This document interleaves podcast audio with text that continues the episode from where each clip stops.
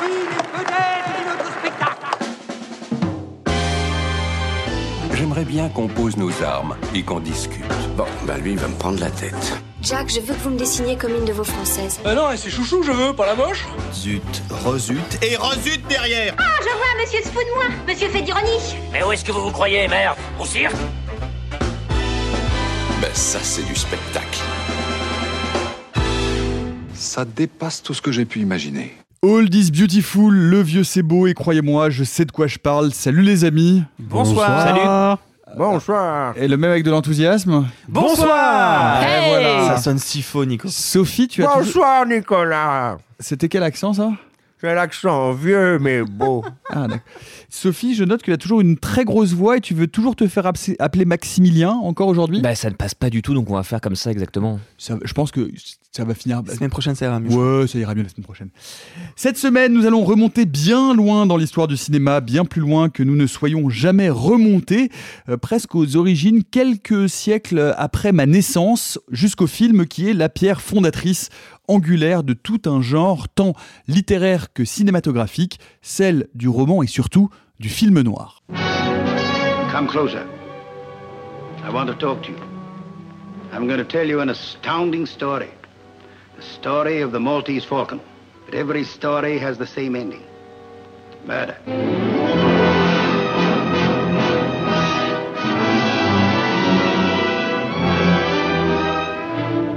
Talking about a lot more money than this.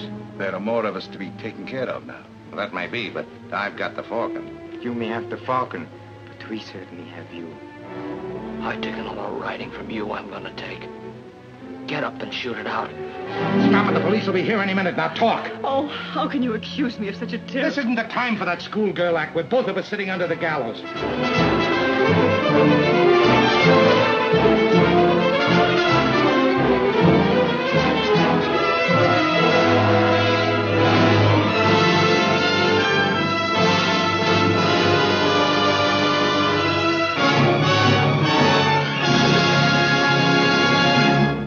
Le Faucon maltais de John Huston avec Humphrey Bogart, dont c'est le premier grand rôle, rôle qui va euh, déterminer sa carrière. Euh, Peut-être un mot pour commencer sur l'origine du film noir. Avant, il y a donc le roman noir et un auteur, puisque c'est l'adaptation d'un roman de Dashiell Hammett et qui va vraiment créer, initier ce genre du roman noir, qui est un sous-genre du roman policier qui va finir par l'envahir jusqu'à le contaminer complètement. Simon. Euh, Il faut bien comprendre que Dashiell Hammett, qui est pas Dashiell Hammett? Que Dashiell Hammett, euh, qui est pas, qui est pas un des auteurs aujourd'hui dont le nom est le plus connu du grand public. Euh, c'est pas non plus Raymond Chandler, c'est pas voilà. Jim Thompson, euh, James Thompson, Cromley, James. Ellroy. euh, Voilà, et qui est, qui est pas, on va dire, dans les premiers noms qui sont euh, les plus connus euh, aujourd'hui en France euh, par rapport à la littérature euh, noire outre-Atl- outre-Atlantique. Euh, néanmoins, Dashiell Hammett, il est fondamental parce que, comme tu l'as dit, il va poser beaucoup, beaucoup, beaucoup, beaucoup des bases du roman noir, mais il va même plus loin. Là, je fais une toute petite digression, mais, mais ça va me ramener vers notre sujet. Dashiell Hammett, c'est aussi quelqu'un qui, euh, dans certains de ses autres personnages récurrents qui ne sont pas toujours des détectives, enfin, si qui sont détectives, mais qui ne sont pas travaillés comme la figure du privé du roman noir, va en fait amener le western spaghetti, qui va amener la structure du western spaghetti. Et ça, pour ça, je vous renvoie à un bouquin dont j'avais déjà parlé qui s'intitule 10 000 façons de mourir d'Alex Cox, où il montre très très bien que les romans de Hammett ont, euh, inspiré aussi bien Kurosawa que certains euh, réalisateurs américains, et puis au final les Italiens vont être inspirés par le travail de Hammett. Et pourquoi ça a eu ce, on va dire cette influence, c'est parce que Hammett à l'idée de déjà sortir les genres de comment dire de les faire fonctionner par pur concept par euh, pur cliché qu'il va déréaliser ce qui ne lui interdit pas d'être politique, de parler de son monde, mais qu'il va presque déjà faire fonctionner un peu en abstraction, de manière un peu délirante, de manière ultra stylisée. Et c'est également le cas de ces textes qui vont donner le roman noir. C'est le cas du Faucon maltais. Et John Huston ne va pas s'y tromper. Là, il faut parler un peu du réalisateur. John Huston, euh, avant de parler la parole à Alexis, qui va avoir quelque chose à nous dire sur vraiment la genèse très précise du film. John Huston, pour vous donner une idée, c'est ce metteur en scène légendaire, gigantesque, qui va aussi bien œuvrer du côté donc du film noir, que du western, que du cinéma d'aventure, que d'un certain cinéma intimiste, avec par exemple Les gens de Dublin, mais qui va aussi aller du côté du film de boxe, qui fera peut-être le film d'aventure ultime, le plus taré, le plus dément, le plus dingue de tous les temps avec l'homme qui voulut être roi, bah cet homme, c'était aussi un aventurier. Il faut savoir qu'avant d'être cinéaste, c'est un type qui a été boxeur. Il s'est arrêté parce qu'il était lassé. voilà, ça vous donne une petite idée. Après ça, il pas parce qu'il était lassi. Oui, alors voilà, Parce que exactement. c'est un chien. Ah mais, mais et pourtant c'est un homme qui avait du chien. Et, et donc C'était un très beau chien par ailleurs. oh là là le poil le poil dru est néanmoins lisse comme toi Nicolas. Et donc et donc tout simplement bah il va découvrir la comédie, il a envie de jouer la comédie, mais bon il faut bien gagner sa vie, bah peut-être qu'on peut la gagner en écrivant. Ce qu'il va faire, euh, il va il va notamment euh, écrire coécrire des films de William Wyler. Enfin bref, il va faire son petit trou euh, comme ça, il va avancer. Et puis, et puis va arriver bah, le moment d'essayer de devenir réalisateur. Et quel, euh, quel travail porter à l'écran? Là, c'est là que je vais passer la, la parole à Alexis.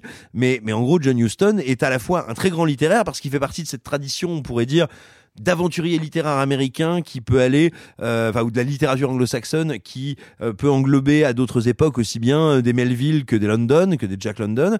Et il a ce rapport aux deux, aux lettres et au corps, qui font qu'il va travailler justement des matériaux très littéraires, il va faire beaucoup d'adaptations, mais il va les travailler de manière à la fois euh, physique, métronomique presque, et c'est intéressant quand on voit comment il a adapté le bouquin d'Amet. Ouais, parce que si, Alexis. si on veut parler de- du Faucon Maltais en tant qu'objet filmique et parler de ses caractéristiques artistiques parce qu'elles sont nombreuses, c'est un film qui a eu un, un gros gros impact. Pour, pour resituer très vite fait pour les gens qui sont peut-être pas forcément connaisseurs du, du film noir, il y a, quand on parle de film noir en général, très vite un quatuor de films qui arrive dans la tête des spectateurs. Il y a évidemment donc Le Faucon Maltais en 1941, il y a euh, Assurance sur la mort en 1944, il y a euh, Le Grand Sommeil de Howard Hawks en 1946, et puis il y a Sunset Boulevard, encore une fois, de Billy Wilder en 1950. Moi j'ajouterais Les Forbans de la nuit, mais... Oui, mais il est quand même un petit peu moins euh, emblématique. Il est très important hein, dans l'histoire du cinéma, mais il est un petit peu moins emblématique. T'as le, le facteur sonne toujours deux fois aussi. La, ouais, de la, Fred, vraiment la euh, première oui, version. ouais, ouais, je suis d'accord. Et la soupe choux. Ouais, effectivement, ouais. Ça grand, fait film le noir. remake. grand film noir.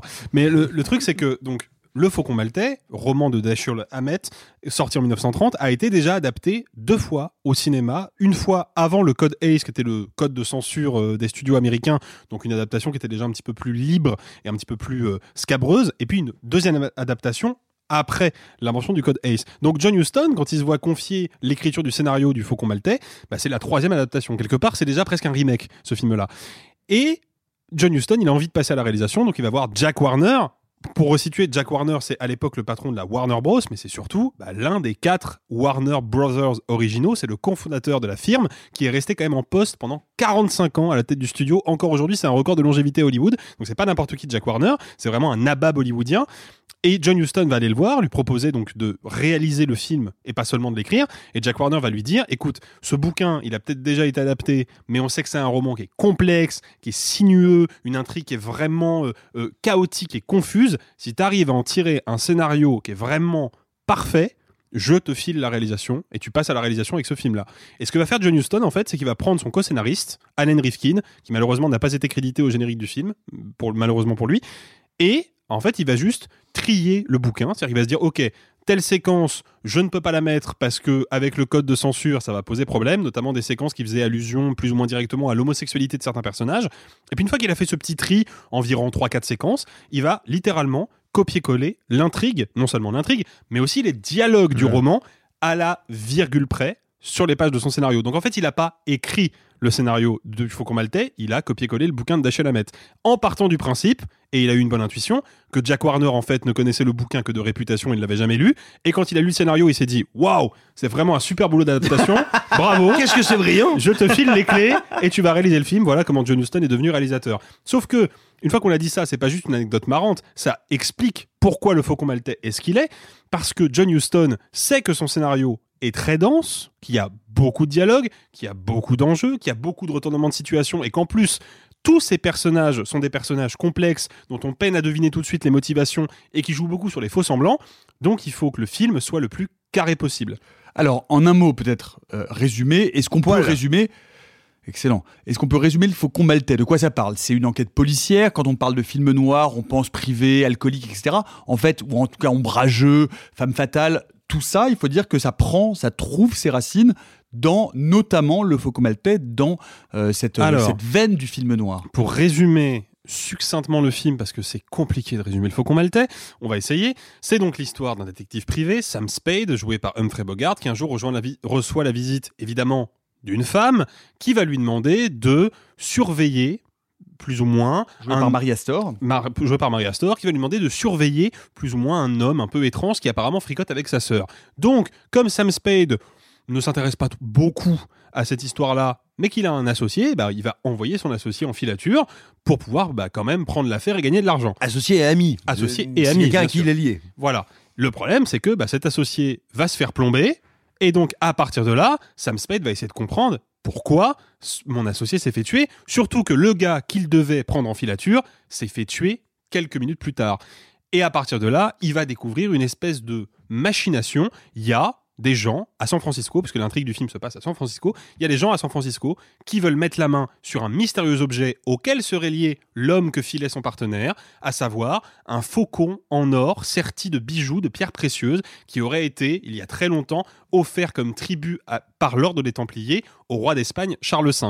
Et cet objet-là suscite évidemment beaucoup de convoitises, à commencer peut-être par les convoitises de la femme qui est venue le chercher au début et qui n'est bien sûr pas ce qu'elle prétend être. Voilà, ça c'est pour le résumé. Remarquable, bravo. Ouais, Oui, vraiment que- parce que c'est pas super, simple de résumer et vraiment remarquable. vraiment Non, et super, j'ai bravo. omis quand même pas mal de trucs. Mais le Non, truc, c'est que, comme je le disais, John Huston est confronté, vous l'avez compris avec ce pitch, à un scénario qui est très dense et qui est surtout très casse-gueule. Il faut pas grand-chose, franchement, pour passer d'un film complexe mais accrocheur à un film purement incompréhensible qui laisserait tout le public sur le carreau.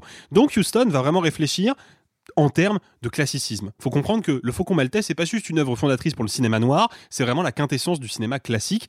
Et le cinéma classique, c'est quoi? Bah, C'est un cinéma de l'extrême méticulosité, de l'extrême préparation, où tout est prévu à l'avance, où le réel n'a pas sa place, où rien n'est laissé au hasard. Donc de l'extrême faire- éclairage, on peut en parler aussi, Ah oui, bien parce que la lumière est euh, incroyable et fixe aussi les codes du genre. Ah ben complètement, complètement. Dans une démarche qui est pas sans rappeler un peu l'expressionnisme allemand, mais on Bien reviendra là-dessus plus en détail.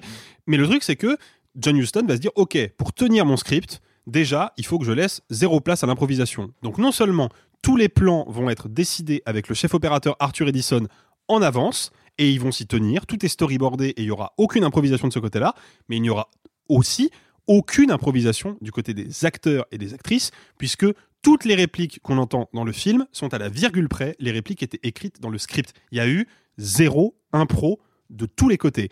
Et en plus, John Huston va, histoire d'obtenir une interprétation un peu plus fluide et quand même faciliter la tâche à ses comédiens qui ont des dialogues ardus à sortir, il va tourner le film dans l'ordre chronologique. En partant vraiment de la première à la dernière séquence, ce qui se fait peu parce qu'en général, c'est plus facile et surtout c'est moins coûteux de tourner d'abord toutes les séquences dans un décor, puis toutes les séquences dans un autre, etc. Mais ça peut compliquer la tâche pour les comédiens parce que parfois, en fonction du plan de travail, on se retrouve au premier jour de tournage à devoir tourner la fin du film. Et John Huston voulait pas ça, donc il a vraiment tourné le récit dans l'ordre chronologique. Et pour arriver à cet objectif, il lui a fallu vraiment être le plus méticuleux et le plus organisé possible. Et ça, c'est une première caractéristique du classicisme hollywoodien, cette dimension méticuleuse.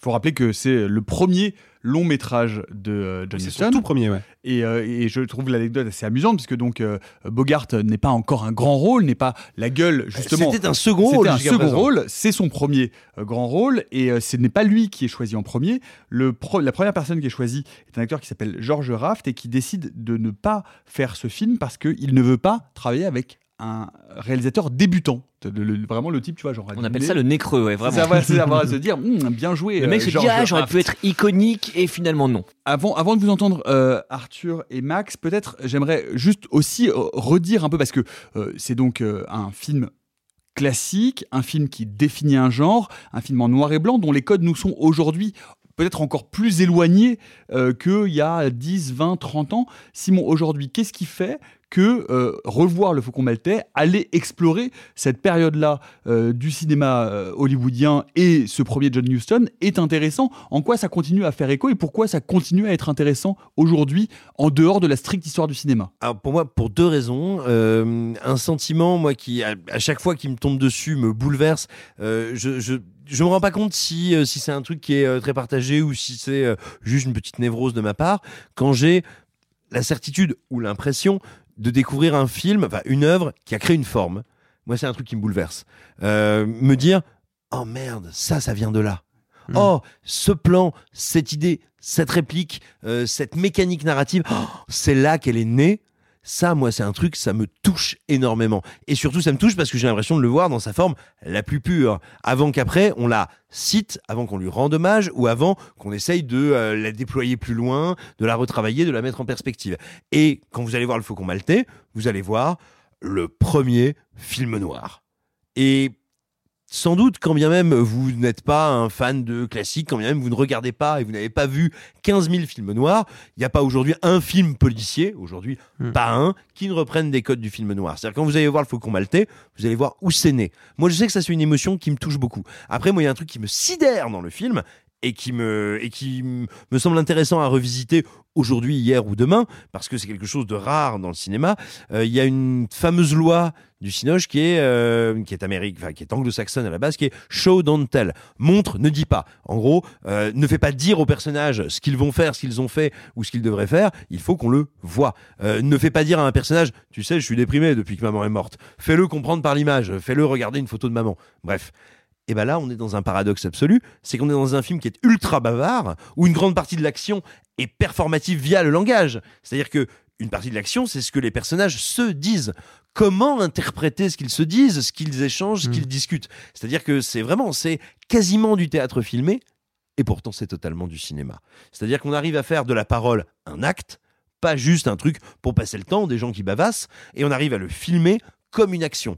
Et ben ça, pour le coup, réussir à transformer le dialogue presque en scène d'action, que ce soit du combat, de la séduction, de l'affrontement ou de la manipulation, ça c'est un tour de force de cinéma qui est incroyable. Maximilien, le Faucon Maltais, son importance, pourquoi c'est un film important à revoir et surtout quel est ton rapport à ce film, toi? Ah, moi, c'est un film que j'ai découvert en fait quand j'ai fait des études de cinéma. J'avais un cours sur les genres du cinéma hollywoodien et donc notamment euh, la comédie musicale, le western et le film noir. Donc forcément, on nous avait dit de regarder ce film puisque c'était, euh, comme tu l'as dit, Simon, c'est vraiment le film qui a tout lancé. Et je trouve que c'est à la fois sa force et sa faiblesse. C'est-à-dire que tu le revois aujourd'hui, en fait, il faut le remettre dans son contexte. Là, tu le vois en disant, bah oui, j'ai vu ce qu'il raconte, euh, j'ai vu ses, ses, euh, Ses qualités, ouais, ses qualités stylistiques, je les ai vues euh, mille fois depuis. Mais oui, mais sauf qu'à l'époque, les gens qui ont découvert ça sont- ont découvert quelque chose de nouveau. Donc du coup, ouais, c'est grâce à ce film vraiment que j'ai découvert ce qu'était le film noir, qui est un genre, un, je trouve, pas facile à définir vraiment parce que tu as envie de dire qu'est-ce qui le différencie de ce qu'on appelle le film policier. Techniquement, c'est à peu près la même chose. En fait, c'est. Alors, techniquement, c'est pas tout à fait la Alors, même en fait, non, chose. mais dans, dans les, euh, pour le grand public, en fait, je pense que quand tu, euh, au premier abord, tu te dis, bah, c'est à peu près la même chose. Sauf que, en fait, c'est, on pourrait dire que c'est le film policier Bah, qui rencontre la tragédie en fait. qui rencontre la tragédie exactement et euh, avec une influence vraiment, tu en parlais Alexis, du, de l'expressionnisme allemand qui donc est vraiment un mouvement artistique allemand, comme le sous-titre l'indique, qui était vraiment né entre les deux guerres, donc vraiment de cette espèce de de sentiment de défaite et en même temps mêlé à la peur de la montée du nazisme donc ce qui donnait ces films avec ces avec décors avec des angles très inquiétants avec vraiment ces lumières qui étaient très marquées ces ombres vraiment qui sont qui sont très menaçantes et on retrouve un petit peu ça dans, enfin, on retrouve même beaucoup ça dans, euh, dans les films noirs, et notamment le Faucon Maltais, ce qui appuie beaucoup justement ce mélange entre ombre et lumière. En fait, ça appuie beaucoup les, euh, la dualité de- des personnages. C'est-à-dire que, à part le personnage joué par Bogart, et encore, tu peux avoir un doute, mais tu sais que personne ne dit la vérité, que tout le monde est trouble, et justement le fait d'avoir euh, ce, clair-obscur, en fait, ça, marche bien là-dessus. En plus de, du fait que le film se passe beaucoup dans les mêmes décors qui sont des, bah, qui sont notamment le bureau du détective, qui en fait, sont des décors où tu vois le plafond, c'est- les personnages sont un peu écrasés, parce que ouais, tu parlais de la tragédie. En fait, l'une des composantes de, du film noir, en fait, c'est le sentiment de fatalité Hmm. qui fait que beaucoup de films noirs, pas le Faucon Maltais, mais beaucoup de films noirs en fait seront construits en flashback. Notamment, tu vois, le, Mm. tu parlais de Boulevard, euh, Boulevard du Crépuscule. Oui. Ça, ça se finit par la fin. Et Assurance sur la mort aussi d'ailleurs. Et assurance sur la mort, en fait, c'est qu'en général, ça se finit par la fin et tu sais que la fin n'est Ça, pas. tu veux dire, ça commence par la fin Oui, alors parce que ça finit, ça finit souvent par la fin, effectivement. Oui. Non, Non, ça commence par- non, mais voilà, mais toutes les Non, histoires comme les finissent par la visiteurs, fin. ça finit par la fin aussi. Exactement. Non, voilà. En fait, c'est que ce sont des récits qui commencent par la fin et une fin que tu sais euh, qui n'est pas euh, qui n'est pas très joyeuse. Donc en fait, tu sais que le récit, peu importe ce qui va se passer dedans, va te mener vers cette fin euh, cette fin tragique. On n'a pas ça dans le dans le Faucon Maltais, mais on a quand même ce sentiment que les choses vont mal finir. On a quelque chose, on a quelque chose d'écrasant. On a même parce que le Faucon Maltais quand est sorti en 41, donc il lance le film au noir. Donc en fait, il faut savoir que le film au noir est né au, moment où les États-Unis allaient entrer dans la Seconde Guerre mondiale. Donc il y a quelque chose je pense qu'il y a quelque chose qui est pas anodin d'avoir cette idée d'un horizon qui est flou. Tu regardes en fait dans le, ça se passe beaucoup donc dans le bureau de Sam Spade, comme je disais. Bah, les vitres sont un peu sont un peu voilées. En fait, tu, tu vois jamais l'horizon en fait. Et je pense que ça correspond au fait que que en fait le celui des personnages est complètement bouché, qu'il y a il y a une espèce de fatalité qui les attend, il y a une espèce de mort qui les attend au tournant, et ça rend le c'est pour ça on appelle ça film noir parce qu'il y a vraiment une il y a vraiment une noirceur, il y a une obscurité qui englobe petit à petit les personnages et l'une des forces de ce genre, c'est que les films, la majorité des films sont en noir et blanc. Ce qui, forcément, à l'époque, tu pouvais pas faire autrement. Mais ça renforce cette, euh, cette noirceur, ça renforce cette, euh, cette dualité. Donc voilà, c'est un film policier, mais qui. Un film policier peut-être beaucoup plus stylisé et beaucoup plus noir et presque beaucoup plus social aussi parce que on a souvent un personnage comme le détective, donc qui est un personnage, euh, on va dire, un personnage du peuple qui met un pied dans les, dans les hautes sphères de la, de la société et qui découvre des trucs vraiment sales. C'est ça, c'est-à-dire qu'en fait, euh, la différence entre le film policier qui a pour ambition de résoudre une intrigue et d'arriver à trouver un coupable, le film noir ne se concentre pas tant sur la résolution de l'intrigue que sur les personnages qui vont tâcher de la résoudre et qui vont toujours faire des mauvais choix, ou en tout cas auxquels ne sont pas présentés de choix. Euh, Il n'y a que des mauvais choix. Il n'y a Ah, que voilà. des mauvais choix à faire. Euh, c'est le, c'est le, c'est, c'est un, c'est un critique français, euh, Nino Franck, qui euh, utilise pour la première fois la terminologie film noir en, en 46, en parlant donc du Faucon Maltais, d'Assurance sur la mort, euh, de Laura d'Otto Preminger et Ah oui, d'Adieu euh, d'Edouard euh, Dmitrik, euh, et qui montre que le film noir est centré autour d'une personne qui est emprisonnée, Mm. donc comme on le disait avec Simon, dans des situations qui ne sont pas de son fait et qui est acculé, quoi qu'il arrive, à des décisions désespérées, ces personnages étant classiquement des détectives privés de seconde zone, mais pas uniquement. Et c'est pour ça qu'il y a cette, ce- ce- ce- cet amalgame avec le, le film policier, mais ça n'est pas uniquement euh, des personnages policiers. On n'a pas entendu Arthur encore sur le, le Faucon Maltais. Comment est-ce que, comment est-ce que tu peux être sensible? Qu'est-ce qui t'intéresse dans ce film? Comment est-ce que tu le perçois, toi, aujourd'hui? Avec ton Mm. regard de millennial. Euh, ouais, oui. Euh, non, effectivement, moi je le perçois comme étant. euh, Enfin, moi j'ai découvert le film il y a, il y a quelques heures et euh, n'étant pas un énorme connaisseur du film noir, moi justement ce qui m'intéresse c'est de se voir qu'est-ce que j'en reçois et qu'est-ce que je reconnais effectivement. Et tout ce que vous avez dit me semble effectivement assez évident. À noter que peut-être j'ajouterais, et dites-moi si je me trompe, mais qu'il y a aussi cette histoire de résolution de fin, de plot twist qui est Bien quand même assez important de ce que je, je vois du film noir et qui là est quand même vraiment très important dans le Faucon Maltais et, et ces dernières minutes. Euh, ce qui est intéressant, c'est que du coup, ne, connaissant pas bien l'univers du film noir, moi je le regarde comme objet pur. Et je regarde juste sa mise en scène. Je constate, par exemple, que toutes les séquences où on ne voit pas Bogart à l'écran, j'ai l'impression que la caméra est à la place de Bogart, ou même limite sur son épaule. Et ça, en termes d'immersion, c'est hyper intéressant. Je me rends compte que dans le découpage et dans le montage, au final, malgré des dialogues très longs, et ben, je trouve ça très fluide je trouve qu'on suit plutôt bien euh, ces personnages et, et même si on rajoute des couches de, de, de strates de et maintenant il y a tel perso qui lui va rajouter ça et maintenant on va rajouter tel truc et du coup ça va changer toute l'intrigue et ben au final ça se regarde très bien c'est un film qui a 80 ans 82 ans même. 82 précisément. ans et qui se regarde Comme Nicolas, tout jeune. Ah non, moi non, mais j'avais déjà. Non, c'est l'âge que j'avais quand le film est sorti. Et non, et je trouve. et je Comme trouve de Nicolas. Il fonctionne très bien, mais ça rejoint un peu ce, ce, que disait Alexis tout à l'heure par rapport à John Huston, c'est que ça sent que ça a été préparé. C'est-à-dire que ça m'étonnerait pas qu'à mon avis, il y a eu énormément de répètes en amont pour que ce soit extrêmement fluide sur le tournage. Si je me trompe pas, le tournage a été assez vite en plus. J'ai vu l'info Ah apparemment, ouais, ça ouais, tourne non, en ça, six ça- semaines. Ouais, ouais, c'est, c'est, mais c'est efficacité plus plus. Donc mais c'est- qui est une règle tacite du cinéma Mais classique. a fortiori à l'époque, hein, on déroulait du câble. Ah bah, euh, que- John Ford faisait 3-4 films par an. Ouais. Mais je trouve que ça se ressent à l'image, cette efficacité-là. C'est-à-dire que on sent qu'ils sont imprégnés des dialogues, imprégnés des personnages, et que du coup, bah, ça déroule. Et à aucun moment on, doute, on y croit.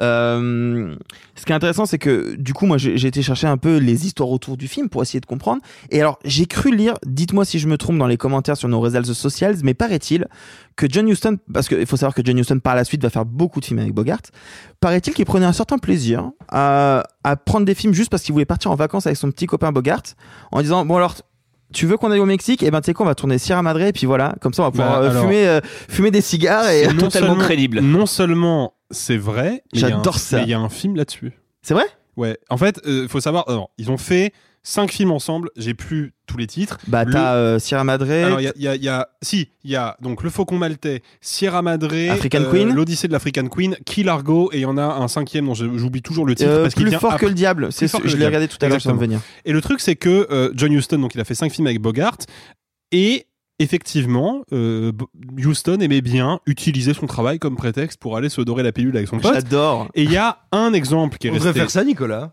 Il y a, Le- très bien. La prochaine fois, on fait pas un film en appartement, on fait un film à Bora Bora.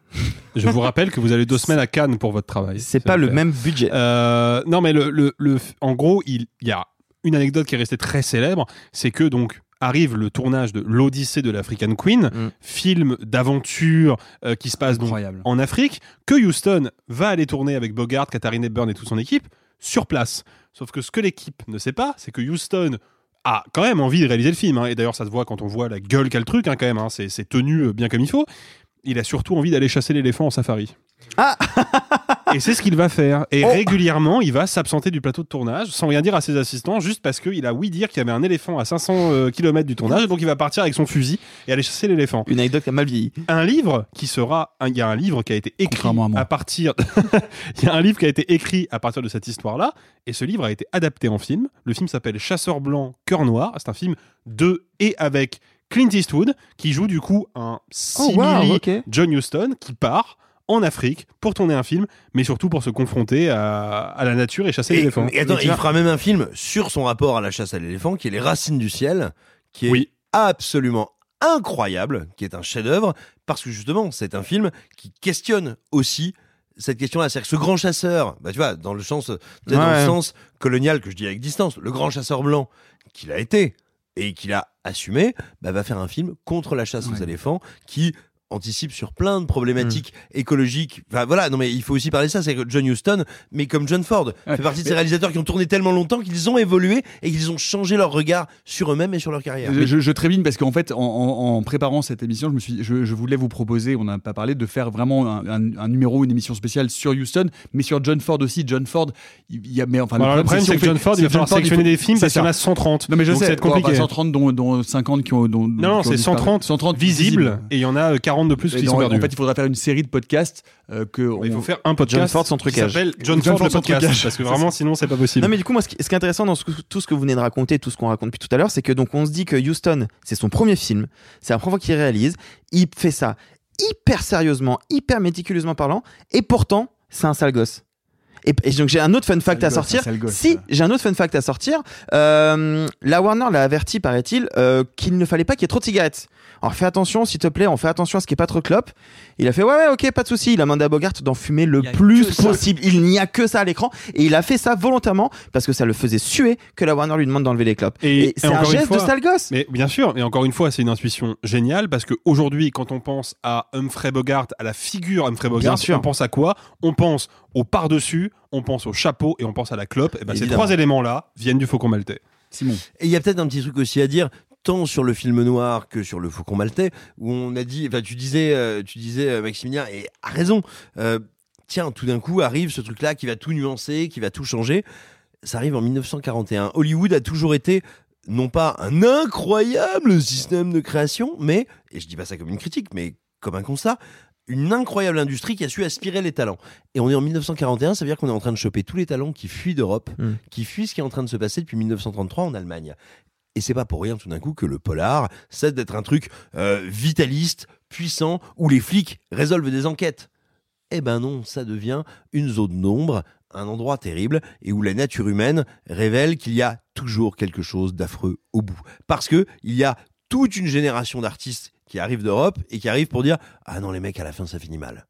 J'aimerais qu'on redise aussi, euh, et avec toi Alexis, si tu veux, un mot, puisque tu l'as cité tout à l'heure, euh, sur la photo. Euh, parce que la photo du film noir est importante, que la photo de Houston est importante, et que euh, le directeur de la photographie, euh, Arthur Edison, dont tu as parlé, ne vient pas de n'importe où. Et je trouve que la filiation est extrêmement intéressante à connaître. C'est que c'est un directeur de la photo, un chef opérateur, qui vient des films de monstres, qui vient des Universal Monster Movies. Bah oui, oui, parce que alors déjà il faut, c'est un peu lointain pour le public d'aujourd'hui, mais il faut comprendre que le film de monstre n'a pas toujours été ce qu'il a été par la suite, à savoir grosso modo une forme qu'on retrouve plus souvent dans les vidéoclubs que dans les salles de cinéma. Le film de monstre à une époque, ça a été un vrai Extrêmement événement populaire. populaire. C'était traité avec beaucoup de sérieux par les studios, à tel point que un studio, Universal dans les années 30, a fait du film de monstre sa marque de fabrique. Avec Dracula, Frankenstein, la momie, le loup-garou. invisible et tout ça. Le- Et donc, il y avait vraiment eu ce qu'on appelle les Universal Monsters, qui était vraiment une, une gamme de monstres de cinéma qui était hyper populaire et qui apparaissait dans des films qui étaient traités avec beaucoup, beaucoup de sérieux, tant au niveau de la fabrication que de la, que de la conception générale. Et qui venait aussi et qui s'inspirait directement de l'expressionnisme allemand, vraiment littéralement dans Et la c'est là- photographie et c'est là où c'est intéressant. dans la lumière et dans l'éclairage. Et c'est là où c'est intéressant, parce qu'effectivement, Arthur Edison vient, de, vient du film de monstre. Le film de monstre s'est intéressé au- à l'expressionnisme allemand, on a repris les codes, et c'est intéressant de voir que le Faucon maltais, progressivement, au fil du récit, plus on s'enfonce dans les méandres psychologiques et torturés de ce récit, et plus la lumière du film va se transformer. C'est-à-dire début, on a quand même cette séquence d'introduction, on est dans le bureau donc de Sam Spade et de Miles Archer, son collègue qui va bientôt mourir. On est dans, dans finalement un décor assez classique, éclairé de manière assez classique. À l'image, il n'y a pas d'ambiguïté. On est en terrain connu. Et puis arrive le meurtre de Miles Archer, qui est filmé de nuit, avec pour le coup une, lumino- une luminosité vraiment sombre, un travail des contrastes qui est très fort et qui agit comme un point de rupture. À partir de cette séquence-là, le film va progressivement travailler des contrastes marqués, des, des angles d'éclairage très prononcés dans un héritage expressionniste. Je resitue vite fait pour les gens qui nous écoutent, l'expressionnisme allemand, c'est un courant artistique que je vais résumer simplement sur son aspect euh, artistique et technique, parce qu'il y a évidemment plein de considérations euh, érudites dans le- l'expressionnisme allemand, qui serait, euh, ça, ça rendrait l'émission un peu longue de les préciser maintenant, mais grosso modo, le noir et blanc à l'époque est une contrainte technique, parce que déjà faire des films en couleur pendant longtemps ça n'a pas existé et au moment où ça existait bah, ça coûtait extrêmement cher donc c'était réservé à des grosses productions. En Allemagne à l'époque du muet en l'occurrence à l'époque où la couleur n'existe même pas encore il y a des cinéastes exemplairement deux Friedrich Wilhelm Murnau et Fritz Lang qui vont se poser la question et se dire mais en fait ce noir et blanc qui est une contrainte technique peut-être qu'on peut aussi s'en servir comme un élément de langage artistique. Peut-être que ce travail du, du contraste et de la luminosité on peut s'en servir pour créer du sens. Et ça va donner un courant l'expressionnisme allemand qui va justement travailler sur les contrastes, sur la luminosité, sur la manière d'éclairer les décors et aussi sur la manière de les construire et de les penser pour traduire à l'image les tourments existentiels des personnages. Et c'est intéressant de voir que le film noir américain, qui lui aussi est un genre très tourmenté, très torturé, très complexe, va s'approprier en grande partie les techniques d'éclairage de l'expressionnisme allemand, et pas que les techniques d'éclairage, parce que dans le film, il y a un acteur, un second rôle que vous avez peut-être remarqué, qui a fait une carrière à Hollywood prestigieuse, qui s'appelle Peter Lorre, parce que ça se prononce comme ça à la germanique, puisqu'il est allemand, et il n'est pas n'importe quel acteur, il est l'acteur principal d'un très très grand film expressionniste qui est M le maudit de Fritz Lang. Donc on voit que dès le Faucon maltais en 41, il y a des passerelles qui sont tracées et qui ne vont jamais s'effacer puisque le film noir va se nourrir sans cesse de l'expressionnisme et même dans ses formes les plus récentes, si vous avez vu par exemple un film que je considère comme étant la version euh, 2.0 du film noir qui est Public Enemies de Michael Mann, et bah, dans le traitement de la lumière ou plutôt de l'absence de lumière grâce au cinéma numérique, on retrouve des traces d'expressionnisme. Et c'est intéressant parce que Peter Lorre, euh, peut-être que le nom, ou en tout cas la prononciation de Peter, vous fait euh, penser à quelque chose et c'est tout à fait normal. Peter, il fait du boucan dans les water. Allez. Oh, Steven, je t'aime. Merci. On est passé de Michael Mann à Jean-Marie Bigard très vite, La sans palier pas, pas du tout, Pas du tout, le grand détournement, Michel monsieur. Anazi- Oh, putain, oh. Michel Azavicius. Peter et Steven. Peter Bah, et eh bah, Steven. bah, Michel, si tu nous écoutes, euh, désolé. T'es une grosse. Wish Lorraine. En plus, alors qu'en plus, Tu fais ton analyste, mais t'es une grosse Wish Lorraine. Je suis désolé. J'aimerais euh, encore dire un mot, parce que là aussi, et je rejoins Simon, euh, dans l'émotion de voir un genre naissant, en tout cas de voir une création, qu'elle soit littéraire, artistique ou musicale, être le point de départ d'un mouvement qui va ensuite être essaimé et même être reproduit sans avoir la conscience d'être reproduit. Et c'est ça que je trouve le plus fort, parce que combien de films citent le Faucon Maltais sans en avoir même conscience? Euh, Bien sûr. Le plan séquence. Bah, déjà, tous les films avec des Non, mais- oiseaux. Ah, pardon. Moi, j'aime bien. Non, pas mal, pas mal, elle passe. Franchement, elle passe. Elle Ouais, passe. ouais, ouais. Le plan séquence de 7 minutes, on est en 1941, on a un plan séquence de 7 minutes au moment où Gutmann explique l'histoire du faucon à Spade.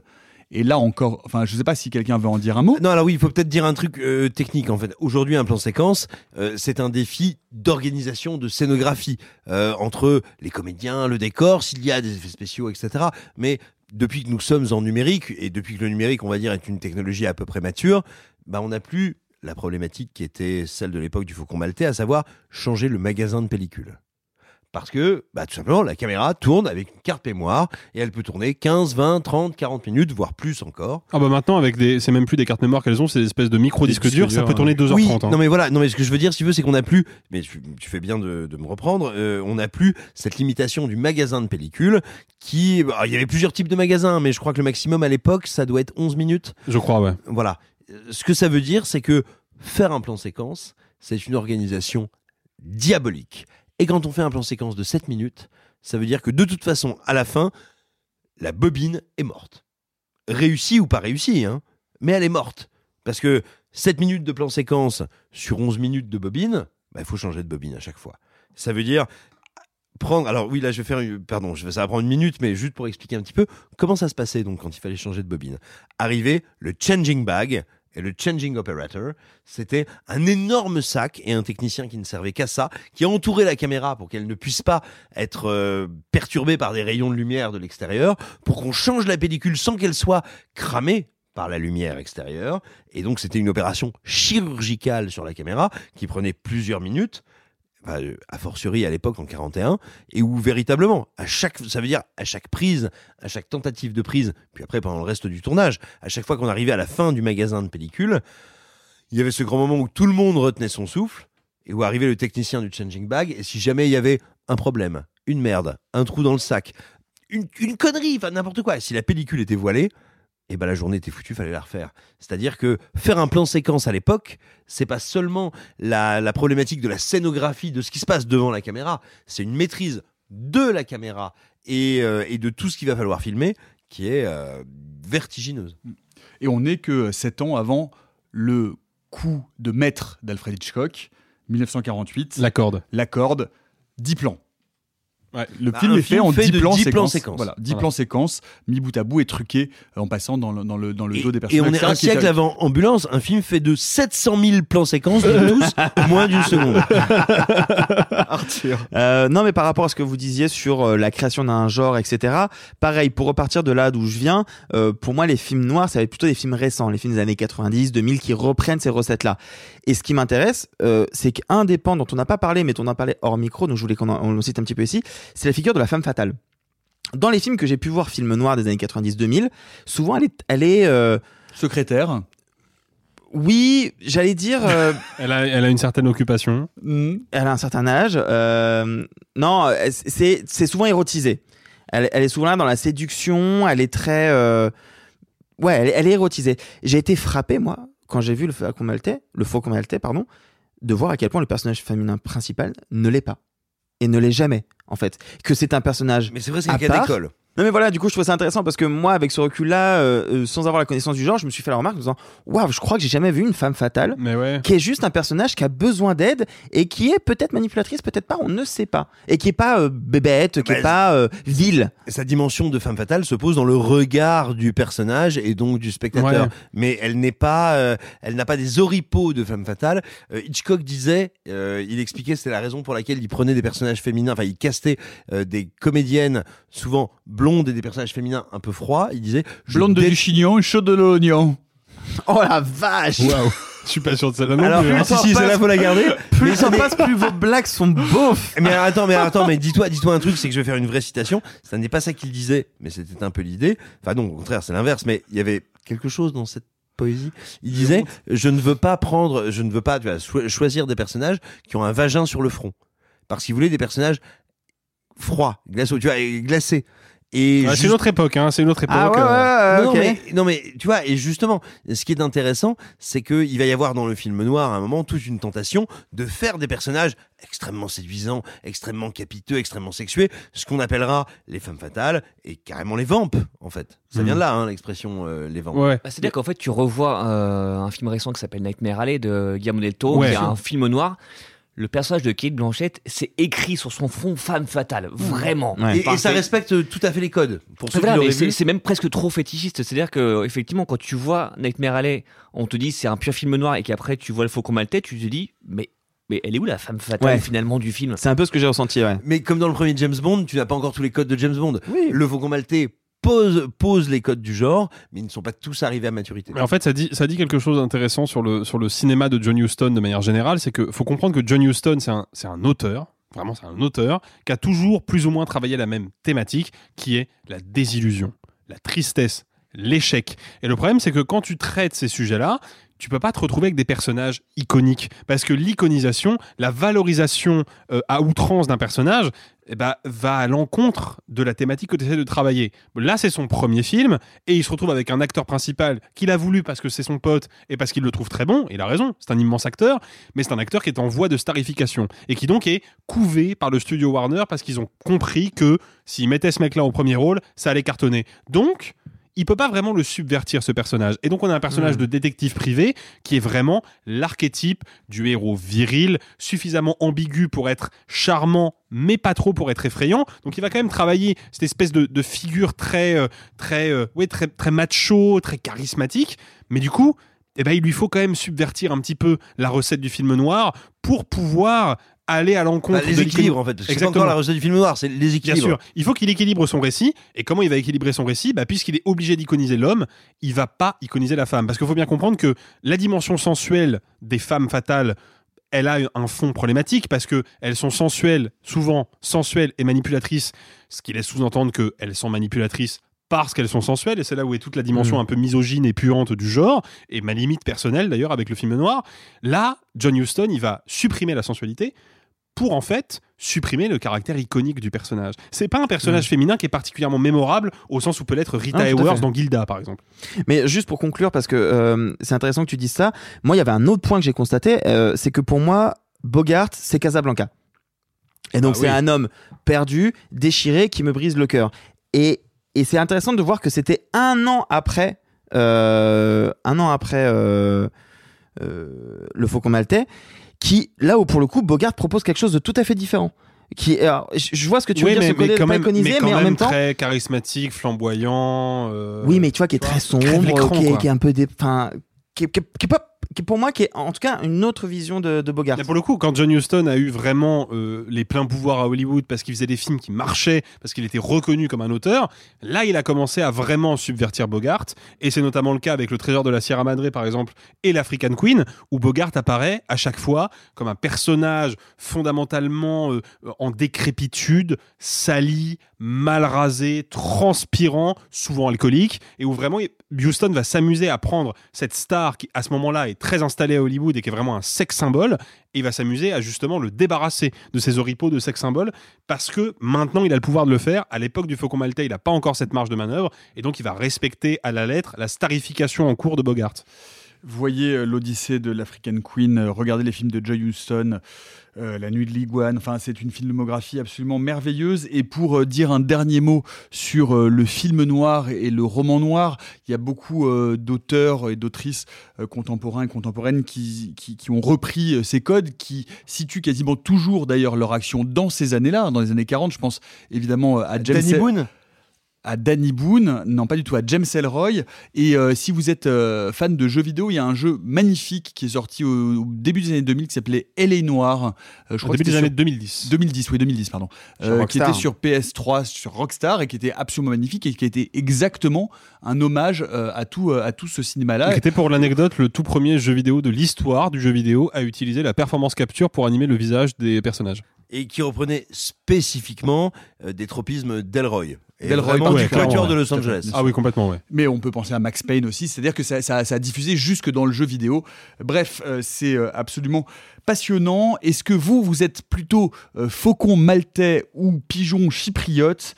Vous pouvez euh, nous le dire euh, en commentaire. Et comme nous ne sommes pas à un grand écart près, c'est Sophie, pardon, excuse-moi. C'est Max, c'est Max, c'est ok. Non, mais la, m'a- la ça me- confusion, la confusion est facile. hein, je- C'est Max. Ouais, ouais, c'est Max. Après, c'est juste sur le grand écart, vous allez voir, c'est beaucoup plus compliqué. Mais c'est-à-dire que Max, en grand, Sophie, en- enfin, bref, qui nous fait entrer dans sa cinéphilie cette semaine pour réhabiliter un film qui a gagné ses galons de film culte.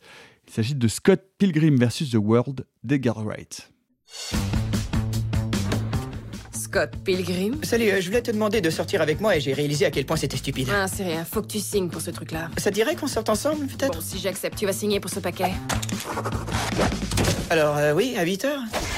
Viens au combat des groupes de rock. T'as un groupe, toi. Ouais, on est horrible.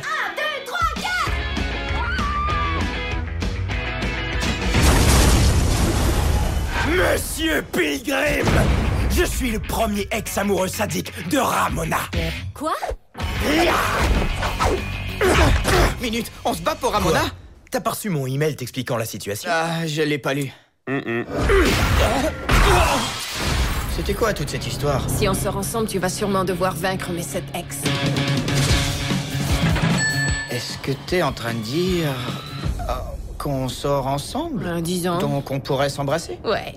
Quatrième euh, long métrage d'Edgar Wright avec notamment euh, Michael Serra dans le rôle titre. Est-ce qu'on a vraiment besoin, euh, Maximilien, de réhabiliter Scott Pilgrim? Alors je pense qu'aujourd'hui on n'a pas besoin de le réhabiliter dans le sens où, comme tu l'as dit, en fait il est devenu culte avec le temps. Mais il faut savoir que quand il est sorti en 2010, c'est un film donc qui arrivait. Tu sentais qu'il y avait un truc qui se créait. C'était un film qui n'avait coûté entre guillemets que 85 millions de dollars. Donc on se dit, ça va être un beau succès. Il en a rapporté une cinquantaine dans le monde. Donc euh, voilà, il est sorti aux États-Unis. Ça pas un gros bide.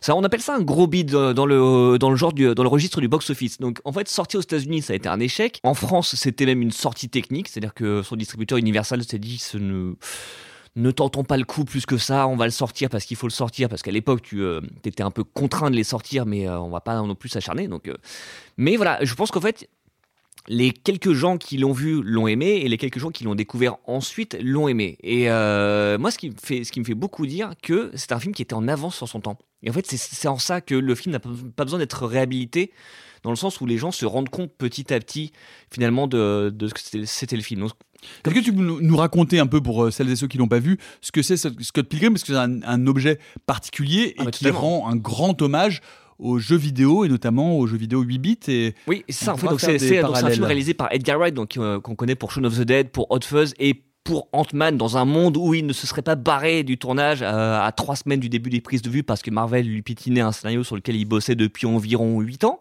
Donc voilà, donc Scott, euh, Scott Pilgrim, c'est un film de Edgar Wright qui finalement est un peu son film de super-héros. Parce que, comme tu l'as dit, ça, ça parle de jeux vidéo, mais c'est un mélange assez improbable sur le papier, mais qui à l'écran marche très bien, entre de la comédie romantique, qui l'est pas vraiment, du jeu vidéo, du manga, euh, des super-héros, vraiment de- du cinéma, du cinéma d'action.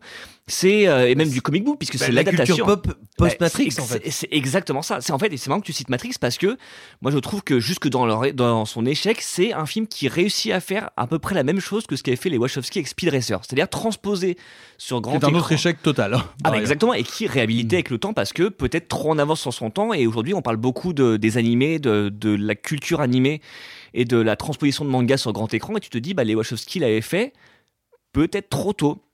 Et voilà, donc Scott Pilgrim aussi, donc c'est l'adaptation de la série de bande dessinée de Brian Lee O'Malley. Et c'est donc en fait l'histoire donc, du héros qui s'appelle Scott Pilgrim qui euh, découvre qu'il va devoir se battre avec les sept ex maléfiques de sa nouvelle petite amie. Qui s'appelle Ramona Flo- Flowers. Exactement, donc il est joué par Mary-Elizabeth Winstead dans le film avec des cheveux tantôt bleus, tantôt roses, tantôt verts, c'est assez, assez chouette, c'est très très très très pop.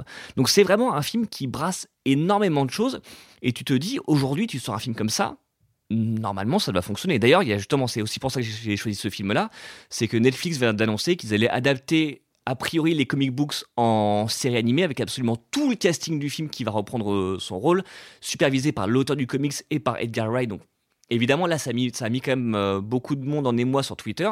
Donc tu te dis bah là il y a un vrai truc en fait et tu te dis qu'un truc aujourd'hui qui multiplie les références de jeux vidéo. Je on parlait de Mario, il y a des vraies références à Mario dans le, dans le film.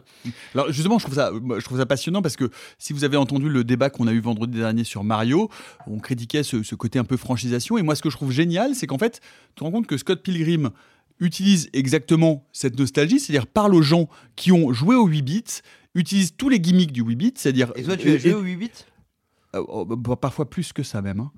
Euh, pff, il me, il me, mais il me force à faire ça, moi. Qu'est-ce que vous voulez J'étais obligé, j'ai- vu que tu t'es dit, non, mais ah, ce que, mais- mais- non, mais ce que je veux dire, c'est ce qui est intéressant, c'est qu'en fait, en gros, ça pourrait être, ça pourrait être Super Mario Bros.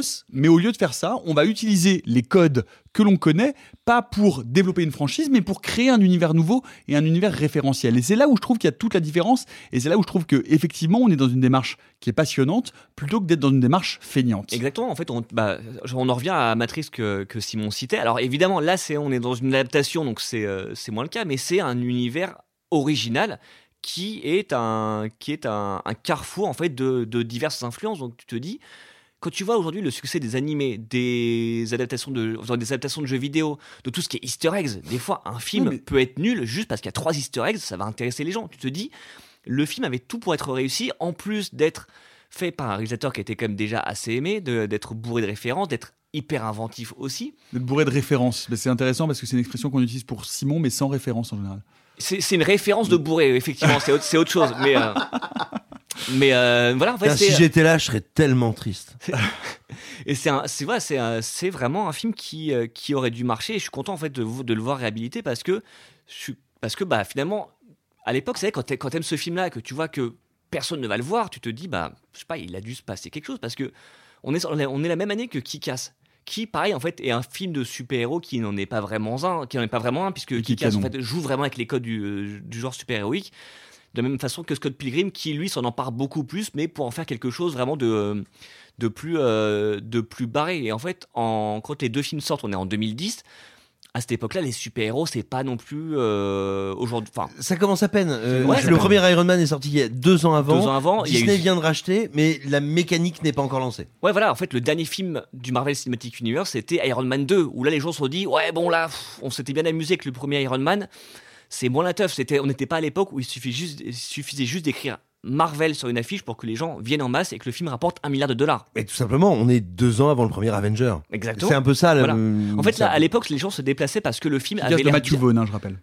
Le Matthew Vaughn, euh, le réalisateur de Kick-Ass. De- exactement, c'est vrai que j'ai pas cité euh, Matthew Vaughn, qui est un peu dans le même esprit pop que, euh, Edgar Wright. que Edgar Wright. Et c'est vrai qu'ils ont un peu commencé, ils ont un peu émergé au même moment, donc c'est pas, pour moi, c'est pas anodin. Mais à l'époque, quand les gens allaient voir des films de super-héros, c'était parce que le film avait l'air bien. C'est-à-dire qu'on est aussi deux ans après The Dark Knight. Parce que le film avait été bien vendu. Bon, il y avait aussi toute l'histoire autour de la mort de Heath Ledger, mais voilà, il y avait, il y avait un vrai attrait du public pour les super-héros, mais, mais c'était pas devenu systématique comme ça l'était au moins jusqu'à Avengers Endgame.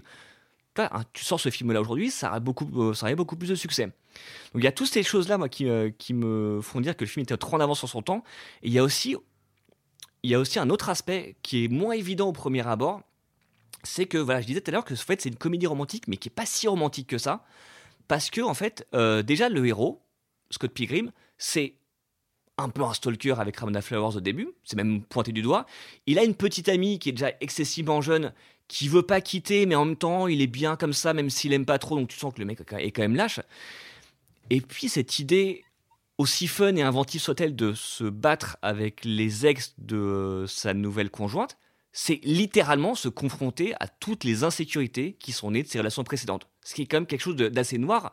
Et là où le film s'est peut-être planté dans sa promotion, euh, c'est qu'en fait, il était vendu comme étant à destination des adolescents. Et tu te dis, ouais, mais les adolescents, ce passage-là peut-être pas leur parler comme, euh, comme il nous parlera à nous. En fait, c'est-à-dire qu'en fait, ça fait partie de ces films, quand tu les revois, tu euh, as une autre lecture, un peu comme un film que j'adore profondément, qui s'appelle 500 jours ensemble, qui on nous a vendu comme une comédie romantique, mais qui n'est pas vraiment, et qui, bah, à une époque, en fait, t'es t'es à fond en fait euh, derrière le personnage de Joseph Gordon-Levitt en disant ouais bah c'est c'est dégueulasse pourquoi elle le quitte? Et puis quand tu le revois tu te dis ah, en même temps bah elle avait quand même raison.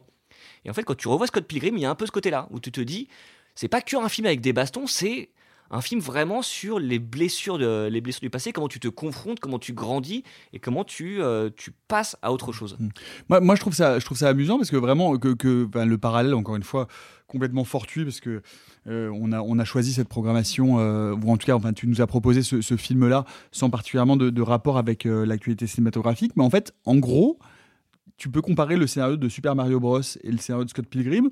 Globalement, c'est la même structure. À peu près, en- en à la plus- louche. en et ça se termine par un power-up. C'est-à-dire que c'est les mêmes ressorts narratifs, sauf qu'il y en a un qui est intéressant et l'autre qui est juste un pur objet promotionnel. Que- non, mais ce que je veux dire, c'est que on peut faire avec des références quelque chose qui ne soit pas juste de la Madeleine. Mais en fait, non, mais en un fait, peu- elles peuvent, peu- un elles peuvent, elles- elles ne pas être le centre du dispositif. Mais non, moi Oui, je parce que là, c'est vraiment, c'est vraiment totalement accessoire. Les, euh, c'est Oui. vraiment juste des petits trucs, euh, des onomatopées qui sont là et qui mènent déjà préfigurent. Et c'est une question de mise en scène. C'est Ouais, bah, le centre du truc. Exactement. Mais alors moi, quelque chose qui me passionne avec Scott Pilgrim, euh, je pense que c'est un des derniers films cultes dans l'acception qu'on en a, on va dire, depuis la fin du XXe siècle. Attention, euh, je suis pas du tout en train de faire le vieux con et de dire il n'y aura plus de film culte, vous êtes tous des merdes, bande de jeunes, c'est affreux. C'est pas ça que je veux dire. Qu'est-ce que c'est à la base un film culte? Euh, Ne faites pas confiance ni à ce que dit votre prof de cinéma, ni à ce que dit la quatrième de jaquette ou de couverture euh, de votre édition collector d'un film pourri. Un film culte, c'est quoi? C'est un film qui fait un bide en salle, mais qui néanmoins a une petite fanbase qui va se battre pour continuer de le faire connaître et de le faire exister. C'est ça, la définition d'un film culte. Et c'est ça qui engendre un culte et qui fait qu'à un moment, vous entendez parler d'un film que la génération d'avant, vos grands frères, vos grandes sœurs ou vos parents ont adoré, qui a fait un gros bide. Et pourtant, qui vous savez un gros culte, comme Josiane, 45 ans, un gros, gros culte. C'est toi mon gros culte. et, et donc, voilà, le film culte, ça n'est pas du tout le film que tout le monde adore. C'est le film que tout le monde a oublié, mais que un groupe de personnes continue de faire vivre. C'est typiquement ce qu'est, ce qu'a été et ce que sera pour toujours le Rocky Horror Picture Show. Et donc, c'est important. C'est c'est un truc qui est très particulier parce que qui était aussi très lié avec le rythme, le tempo de vie des films.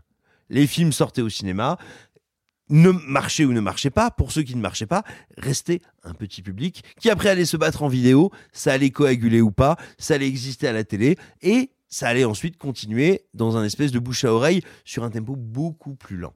Je suis pas en train de vous dire qu'il n'y aura plus de films cultes, mais un des derniers films qui correspondra à cette logique-là, à cette mécanique-là, à ce, cette temporalisation euh, du film culte, c'est sans doute Scott Pilgrim, Scott Pilgrim. Et ce qui est intéressant, c'est que même dans son sujet, euh, sa forme, euh, véritablement sa musique, enfin sa manière de représenter, j'ai l'impression qu'il le sentait déjà. Je sentais qu'il était à la fois en avance et en retard sur son époque, et ça, je trouve ça très beau. Si je, puis, si je puisse troller trois secondes de Simorio avec ta définition du film culte, que je trouve euh, très pertinente hein, par ailleurs. Est-ce que ça veut dire que Morbius et Malignant ont des chances de devenir cultes à l'avenir? Sauf qu'ils n'ont pas de fans. Oh. Ah non, Malignant, oui. Ah, Ah non, oui. Malignant, c'est déjà un film culte. C'est déjà un film culte pour toi Ah ouais, pour moi, Malignant. Non mais, non, mais selon Non, mais sa définition, ça rentre dedans, c'est Ah, mais si, intéressant. Mais parce que c'est un gros succès en DTV Ah, mais Ah, Malignant, oui, il oui, y a, plein de fans, on fait tous des mèmes dessus, on est à fond. Ouais, mais parce Moi, que c'est un nanar. Mais parce que tout le monde, c'est pas, la même aussi, chose. pourtant c'est devenu un culte, nanar. tu non, vois. Non, non, tu vois, je suis pas tout à fait d'accord parce que t'as des nanars. c'est pas exactement a un nanar. Ah bah c'est un nanar parce que bah, je veux dire, Malignant, tout le monde s'accorde à ce que c'est globalement mauvais. Un film culte, non mais tu vois, je pense plus récemment parce que je suis allé Bah, le présenter pour moi, il y a pas très longtemps dans une séance en public. Event Horizon. Event Horizon est un film qui se casse la gueule en salle Oui. et qui ensuite fonctionne sur le marché des DVD à tel point Oui, que et- Paramount demande à faire une version. euh, Et en fait, et en fait proche de grossit sous la surface, grossit en invisible. Mais, oui, euh, mais, mais je pense que Malignant, t'as un peu de ça. c'est du nanar. Je posais juste la question, Non, mais c'est intéressant. intéressant comme débat. Non mais si si, mais, mais alors je je pense dirais- pas que ce soit culte. Alors je D'accord. dirais, Malignant a un peu de ça parce que il est sorti par Warner qui n'y croit pas, Ouais. ça fait un bide en salle Ouais. et il y a effectivement une, une petite énergie en dessous qui n'est pas que second degré. Et la mienne est second degré, hein, mais qui n'est pas que second degré. Donc oui, Malignant a quelque chose un peu du cinéma culte. Scott Pilgrim, un dernier mot? Arthur, toi, tu l'as. Euh, moi, c'est un film, c'est un film que j'aime c'est un film énormément. culte. C'est un film culte, oui, tout à fait. Non, non, c'est un film que j'aime, que j'aime beaucoup. C'est, c'est peut-être le Edgar Wright que je préfère. Et, euh, et je trouve que ce qu'a dit Max sur la, la relecture a posteriori du film était très intéressant parce qu'effectivement, je l'ai vu à peu près à sa sortie et je l'ai revu il y a quelques mois et effectivement, c'est flagrant à quel point en 2022-2023, le film a une toute autre tournure, une toute autre vision. Et puis revoyez-le, alors déjà parce que c'est très bien, et revoyez-le parce que le boss de fin, donc qui est joué par Jason Schwartzman, qui est un producteur musical, ça clignote MeToo Ouais, 7 ans avant, très clairement. fort, très fort. Clairement, en fait. Ah ouais. Donc, tu vois, il y a ça aussi, en fait, c'est en ça aussi que le film était en avance sur son temps, c'est qu'il pointait du doigt quelque chose de. quelque chose, en fait, qui gangrénait la pop culture tout en étant un film hyper fun, hyper, hyper coloré. En fait, c'est un film qui, Ouais. devait, qui devait plaire à tout le monde et qui pourtant bah, a, mis, a mis du temps à plaire à une petite niche, mais euh, c'est vraiment ouais, le, Mais c'est à qui Attends, maintenant on, ouais. on parlait, on parlait euh, la dernière fois de, de l'établi, c'est-à-dire qu'il sort qu'un film qui a un sujet qui sort dans une actualité brûlante. Bah, il y a aussi l'inverse. En fait, c'est des films qui sortent au mauvais moment, alors que à deux ans près, c'était des cartons monumentaux. Et puis peut-être pour terminer, juste la bande originale. Mais bien sûr, Incroyable. bien sûr. Si ce qu'on vous a dit ne vous a pas convaincu, vous allez gentiment aller sur Deezer, sur Spotify ou sur votre grand-mère. Vous allez taper. C'est dur. Moi, de je faire tape ça pas sur ma grand-mère, hein, perso, désolé. Ouais, euh, bah, déjà pour le faire, il te faudrait. Une En revanche, je tape sur des bambous et ça me va bien. Oh.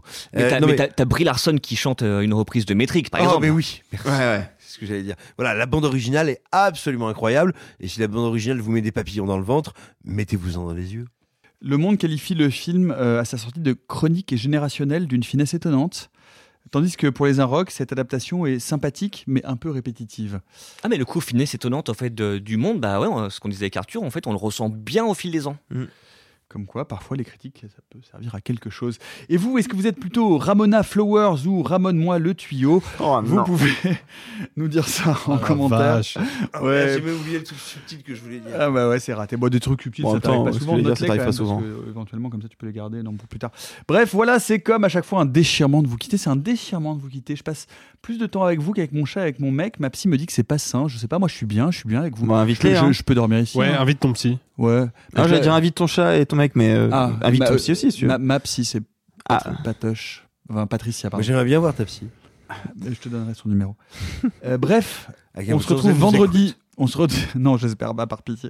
On se retrouve vendredi prochain, soyez au rendez-vous. On se demandera si tout le collagène dans les lèvres et les sourcils de Chris Pine est suffisant pour assommer un dragon. La réponse est oui. Bye les amis et gloire au passé. Messieurs, il n'est de bonne société qui ne se quitte.